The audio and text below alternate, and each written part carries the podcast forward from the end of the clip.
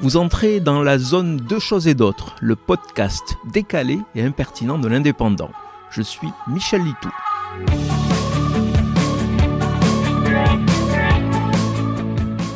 Mort à 94 ans la semaine dernière, Hamou était un peu le précurseur dans la préservation de l'eau sur Terre.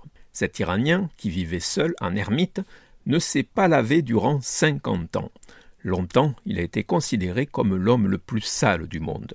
Mais finalement, au vu de la crise climatique, il a terminé sa vie en exemple, devenu l'homme le plus économe anneau de la planète. Comment a-t-il fait pour ne pas attraper toutes les maladies possibles et imaginables?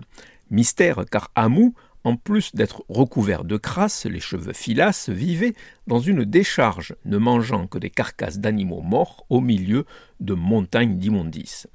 L'eau devenant de plus en plus rare, comme l'essence, la moutarde et l'huile de tournesol, la vie d'Amou pourrait bien, dans quelques décennies, devenir un exemple pour tous ceux qui tenteront de survivre malgré les restrictions. Le peu d'eau disponible sera utilisé en priorité pour se désaltérer. Dès lors, se laver sera assimilé à un luxe dont on peut tout à fait se passer, puisque Hamou l'a fait durant plus d'un demi-siècle. Pour montrer qu'on est un bon citoyen, soucieux de l'avenir de la planète, il faudra, en plus de rejeter les jets privés, c'est facile, et de se déplacer à vélo à la place de la voiture, un peu plus compliqué, il faudra s'afficher avec des cheveux sales, une bonne couche de saleté sur le visage et sentir le bouc. Saint Amou sera vénéré par ses adeptes qui, comme lui, resteront célibataires toute leur vie. Mais ça, ce sera le plus facile à faire.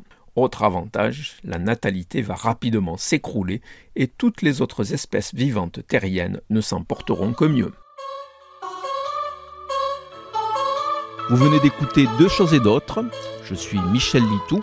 Si ce podcast vous a plu, retrouvez ma chronique tous les jours dans l'Indépendant. À demain!